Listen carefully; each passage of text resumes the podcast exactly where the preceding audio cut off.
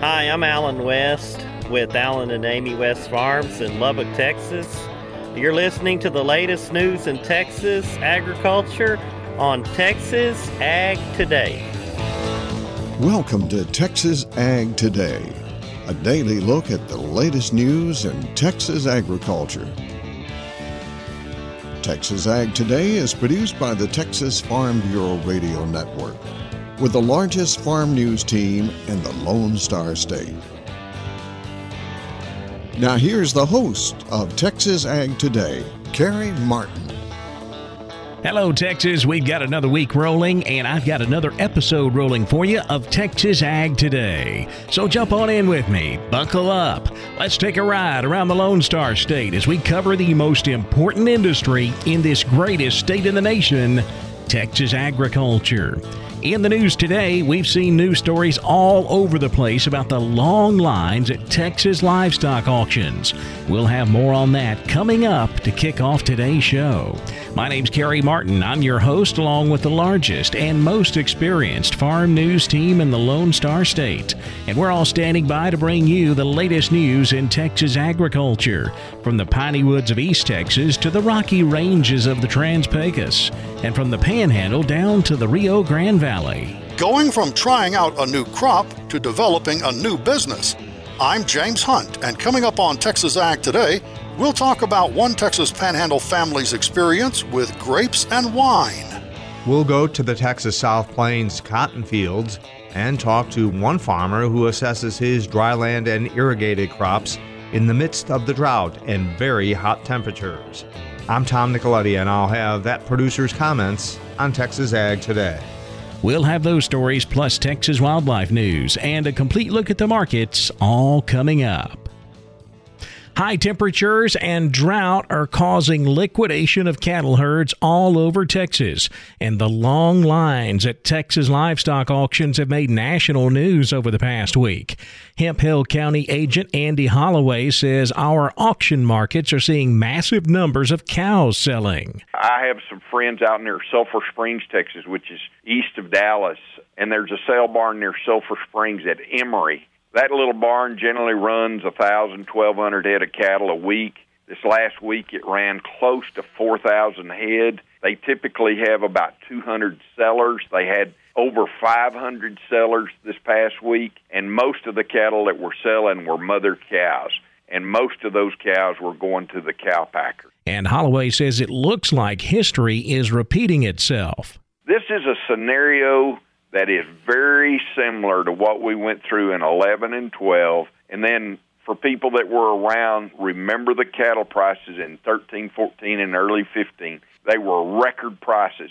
I think we're on a parallel trend to that situation to experience that again.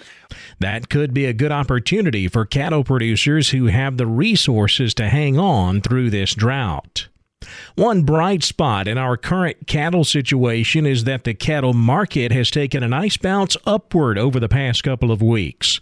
Texas A&M livestock marketing specialist David Anderson says the corn market has dropped sharply and that in turn has boosted feeder cattle and calf prices. Certainly some some respite from these higher corn prices or some backing off in corn prices, I think we'll see get translated to some lighter weight calf prices pretty quickly, where we'll get a little bounce in those prices as we get a little relief on the feed cost side. Corn prices have taken a sharp drop in the past month, but we're still looking at $6 corn, which is very expensive compared to recent years. The top Republicans on the House and Senate Agriculture Committees are calling on the Environmental Protection Agency to stop politicizing crop protection tools. Representative Glenn G.T. Thompson of Pennsylvania and Senator John Boozman of Arkansas have penned a letter to the EPA about the concerning trend of them disregarding scientifically sound, risk based regulatory processes and unilaterally denying access to a range of crop protection tools. The lawmakers say our policy should be focused on supporting American production instead of creating further burdens and ambiguity for our farmers and ranchers. The Texas Panhandle isn't the first region you think of when it comes to wine, but James Hunt tells us there's at least one farmer there who's giving it a try. As we talked about in our previous report, Steve Yoder's family farm in Dalhart was running into issues with a declining groundwater supply, so they began looking for a high value crop they could devote a small amount of acres to. That crop turned out to be wine grapes, and they began planting their vineyard in 2015. Initially, they hadn't planned to market their own wine, just grow the grapes and sell them. But Yoder says those plans changed early on. When we had our first crops, it was kind of hard to get a contract since we hadn't grown grapes or sold them to anyone before. And I think the first year we had some fruit, it was one year that Texas had a lot of fruit. So there wasn't really a big demand. There was already the demand was being met. So we had extra fruit and we thought, well, let's just make some ourselves and we'll figure out a way to sell it once we make it. As things evolved, Yoder says they began working with a winery downstate that actually makes the wine for them, but the Yoders now have a wine tasting room in Dalhart, and Steve Yoder says they offer quite a variety under the Yoder Cellars label. We have Cabernet Sauvignon, we have Cabernet Franc, we have Gruner Veltliner, which uh, we were the first ones in Texas to plant the Gruner Veltliner grape. It's an Austrian grape that seems to do very well in our vineyard, a little bit more cold tolerant than some of the other varieties. We have Roussanne, which is another French white grape, makes a really good wine for us. We have Pinot Noir, and we have Pinot Meunier and Petit Verdot. So I think the Pinot Meunier, we were the first ones to plant that in Texas also. And now, seven years into their experience with grapes, Yoder says things are going well and they're hoping to expand their market. I'm James Hunt on the Texas Farm Bureau Radio Network. West Texas cotton farmers are struggling as the drought and high temperatures continue. Tom Nicoletti visits with one Southern Plains cotton farmer about the condition of his cotton crop. My guest today is cotton farmer Lloyd Arthur. He farms in Crosby County, that's east of Lubbock. And uh, Lloyd, you uh, are raising both dryland and irrigated uh, cotton. What does your uh, crop look like right now in the triple digit uh, temperatures and the very, very dry conditions? Well, Tom, it's uh, kind of scattered across each field uh, in different stages, uh, the way it emerged. But we do have all of our irrigated that we planted, and we do have all of our dry land currently as that we planted. Uh, the dry land is beginning to suffer uh, quite a bit, especially during the heat of the day.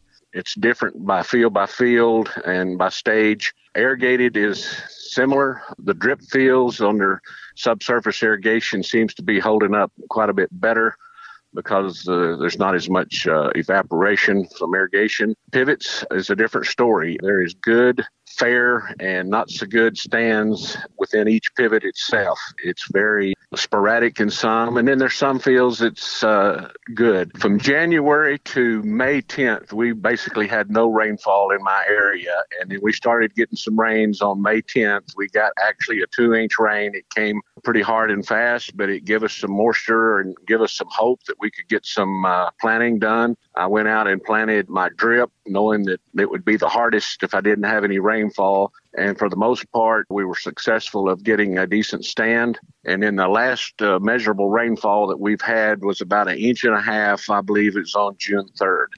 Uh, and then we haven't had any measurable rain since that time.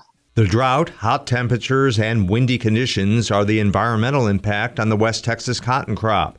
The economic impact is the very high input costs. Combine all of these factors, and farmers are making very difficult decisions of whether or not to continue irrigating their cotton crops with no rainfall in the immediate forecast. Our pumping costs out here are mainly electricity, but we still do have some natural gas pumps running. Of course, those prices this year have doubled and tripled, and that's weighing on all the farmers' mind that the production costs are quite a bit higher than we have had in the past, especially last year. We had a tour group out looking at the crop and crop conditions and trying to do irrigation strategies. In my uh, presentation, I had pulled up my irrigation from January 1 to July 14th of 2021, and I had applied just a little over an inch, maybe inch and a half average on all my farms compared to January 1 to July 14th of 2022. I've applied in excess of over six inches in average on most of my fields. So that's quite a bit of difference of irrigation trying to establish the crop, keep it maintained for production. When you take those costs with the inflated prices of energy that we're using to pump, it's weighing on everybody's mind how much further they can go. These crops that we have, we can't sustain it with the water irrigation that we have. People are, are, are just trying to make those day to day decisions field by field on when to terminate irrigation or if the crop looks good enough to continue. Those comments from Crosby County farmer Lloyd Arthur on the Texas South Plains. I'm Tom Nicoletti with the Texas Farm Bureau Radio Network. Each year, thousands of Americans are bitten by venomous snakes. What are you supposed to do if you're bitten? I'm Jessica Domel, and I'll have more coming up on Texas Ag today. And allergies are not uncommon in horses at this time of year.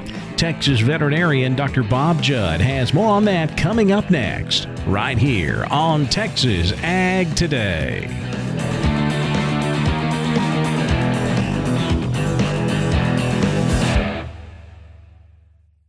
Texas youth can expect the best in life by holding themselves to the highest standards, and the Texas Farm Bureau can help students put together the pieces that make up a successful leader.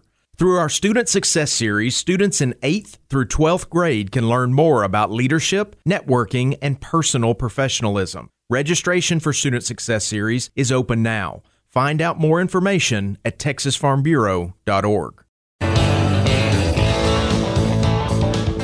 We're keeping you informed on everything happening in Texas agriculture on Texas Ag Today.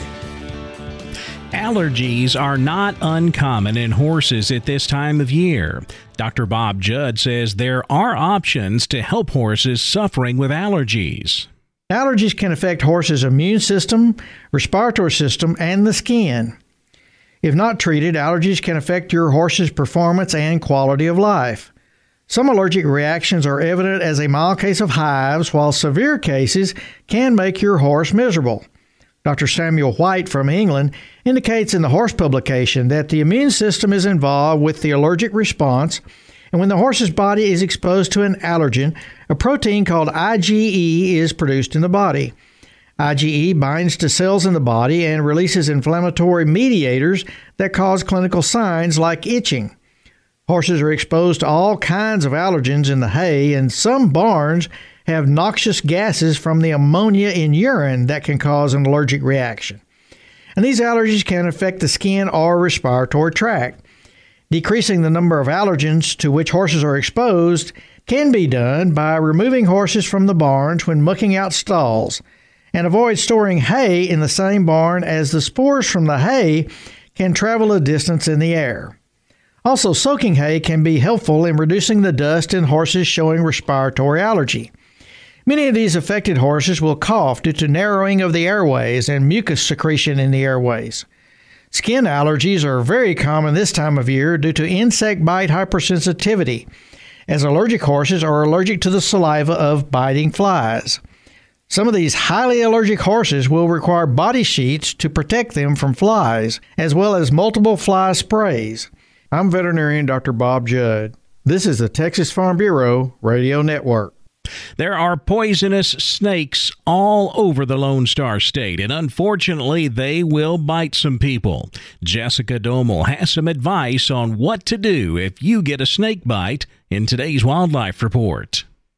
Each year, between 5 and 7,000 people across the United States are bit by venomous snakes. Dr. Maureen Frank, wildlife specialist for the Texas A&M AgriLife Extension Service, recently sat down with Gary Crawford of USDA Radio to discuss it. Some may have been bitten because they didn't see the snake, stepped on it. However, unfortunately, with venomous snakes, a lot of times the reason people get bit is because they're trying to kill them and they get too close to them as opposed to just leave them alone. Leave them alone. Dr. Frank says the vast majority of snakes in the United States are non venomous, but they can still bite. So, what should you do if you're bitten by a snake? If you can take a picture of it, that's fine. Otherwise, if you can just describe it when you get to the doctor, that's fine. But don't try to kill it or capture it or anything like that because you're more likely to get bit again. Even if the snake that bites you isn't venomous, there is still a risk of infection. So if the bite punctures your skin, go wash it really well with soap and water. Dr. Frank says whatever you do, do not try the remedies you may have seen in the movies. Some people have heard about tying a tourniquet above the bite site to try to reduce the blood flow and keep it from getting to your heart. That does not work and, in fact, is very dangerous. So you don't want to try to suck it out or any of those kind of folk remedies. Now, Dr. Frank says one thing you could do is remove any tight fitting clothing, shoes, jewelry, shirt sleeves, etc., that's near the wound. Because if it is venomous, you're going to get some very major swelling. But most important through this whole thing, stay calm get to the doctor and they will be able to administer an antivenom. That was Dr. Maureen Frank and Gary Crawford. For the Texas Farm Bureau Radio Network, I'm Jessica Domel. It was an up and down day to start the week in the cattle market on Monday, but the cotton and grain markets both took off to the upside.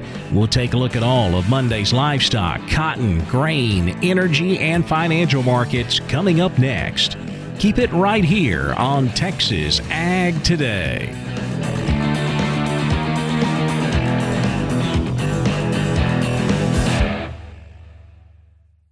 This is Jessica Domel with the Texas Farm Bureau Radio Network. I've spent my entire life involved in agriculture, so I know how stressful farming and ranching can be. Things like the economy, finances, and the weather increase our stress levels and can leave us feeling defeated. That's where the Texas Agri Stress Helpline comes in. Write this number down 833 897 2474. That is 833 897 2474. If you can't write it down right now, just remember you can go to farmlifehelp.com. That is farmlifehelp.com.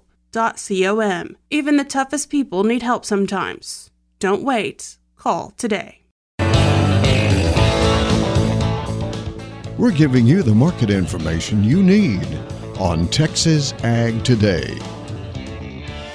The cattle market traded both sides of unchanged on Monday to start the week. We settled out with the live cattle market finishing mostly higher, the feeder cattle market finishing mixed. August live cattle up 70 cents on Monday, closing at 135.62. The October up $1.05, 140.60. December live cattle up 72 cents at 146.15. August feeder cattle up 32 cents, 176.67 while September feeders were down 25, 179.42. October feeder cattle down 12, 182.32. Cash fed cattle market all quiet on Monday. We wrapped up last week selling most of our cattle here in Texas in that 137 range. That's steady with the previous week. Box beef prices higher on Monday. Choice up $1.58 at 270.49. Select up 31 cents, 242.10. Now let's check the auction barns. We're walking the pens with Larry Marble. Auctioneer Troy's going to sell cattle while I talk to that little country ball of fire, Madison Bexley, Lockhart Livestock. Maddie, how was uh, Thursday sale? We ended up having a pretty good day. We had 1551 with 334 cows and 25 bulls, 199 sellers, and 75 buyers. Walk the pens with us. On the sucker cows, we didn't have any real good pairs. A few decent pairs from 975 to 1100. The mediocre middle-aged pairs from six and a quarter to 950 the good bred cows from 8 to 1075, the mediocre middle-aged and shortbred cows from 550 to 775, the longhorn and the plainer cows from 275 to 5 and a quarter. Packer cows and bulls would have been several dollars lower than a week ago. The good high yielding cows from 68 to 79, the medium yielding cows from 55 to 67, low yielding and lightweight cows from 30 to 54, the good high yielding packer bulls from 90 to $1.04, the low and medium yielding bulls from 72 to 89, and the calves and yearlings were mostly steady with a week ago on a good active market. Uh, we had a lot of good quality worked ranch calves, and that always makes our job a little easier. So all in all, it was a pretty good day. Good to hear it. Do you know of anything for next week? Yeah, unfortunately, we've had several calls, uh, you know, um, of people asking for trailers for next week. So it's good for business, but man, it, it sure makes you worry about the, the longevity of the agricultural world. And so, anyway, praying yep. for some rain this week. And and uh, anyway, all right. Hopefully, we'll get some rain, or this time in the fall, we'll be sitting under an oak tree playing dominoes. I guess. Yeah, that's right. Tell everybody how to get a hold of you. You can always check us out on Facebook, or you can call the barn at 512 398 3476. My cell phone at 979 540 9793. Or you can ring Bubba at 512 461 6091. Y'all have a good evening. We'll talk to you next week. You too, Larry. Thank you. And neighbor, thank you. I'm Larry Marble. I like this so much, I'm going to do another edition of Walking the Pens for you tomorrow. Until then, good day. Thanks, Larry. Back over to the futures market now. Where lean hogs finished sharply higher on Monday. August hogs up 230 to close at 112.12. The October up $1.77, closing at 94.37. Class 3 milk was higher. July milk up a nickel, 22.57 a hundredweight. August milk up 20 cents at 20.36 a hundred. Another big jump in the cotton market to kick off the week on Monday. Of course, it looks like a lot of the traders are covering their short positions on this market bounce. That's pushing prices higher. Also, some traders coming in trying to pick the bottom again as the market recovers. Got some good strength coming in from the outside markets as well. Grains and energies, both higher on Monday. That helped us out a bit on the cotton trade. October cotton up 401 points, back above a dollar. It closed at $1.42. December cotton up 429 points to close at 93 cents even. The corn market higher Monday on a hot, dry forecast for the central and western corn belt. September corn up 8 cents to close at 612 and a quarter. December corn up 7 at 610 and 3 quarters. The volatility continues in the wheat market. This is the time of year, harvest, when we normally see a lot of harvest pressure keeping a lid on prices, but this is no normal year. We're definitely seeing these big price swings. A lot of times we can't explain why it happens. That seemed to be the case on Monday. September Kansas City wheat up 36 and a half, 874 a bushel. September Chicago wheat up 36 cents at 812 and 3 quarters. In the energy markets, August natural gas was up 46 cents, 747. August crude oil up 449 at 10208 a barrel. The financial markets lower Monday afternoon. The Dow down 212 points at 31,075. The Nasdaq down 94, 11,357. The S&P down 32 at 3,830. That wraps up our look at the markets and that wraps up this edition of Texas Ag Today. I'm Kerry Martin. Hope to see you back here next time as we cover the most important industry in this greatest state on the planet. Texas agriculture. Thanks for listening to Texas Ag Today. Be sure to subscribe to our podcast on Apple Podcasts, Google Podcasts, or Spotify. For more Texas Ag news and information, check out our website at texasfarmbureau.org or tfbradio.com. Texas Ag Today is a production of the Texas Farm Bureau Radio Network.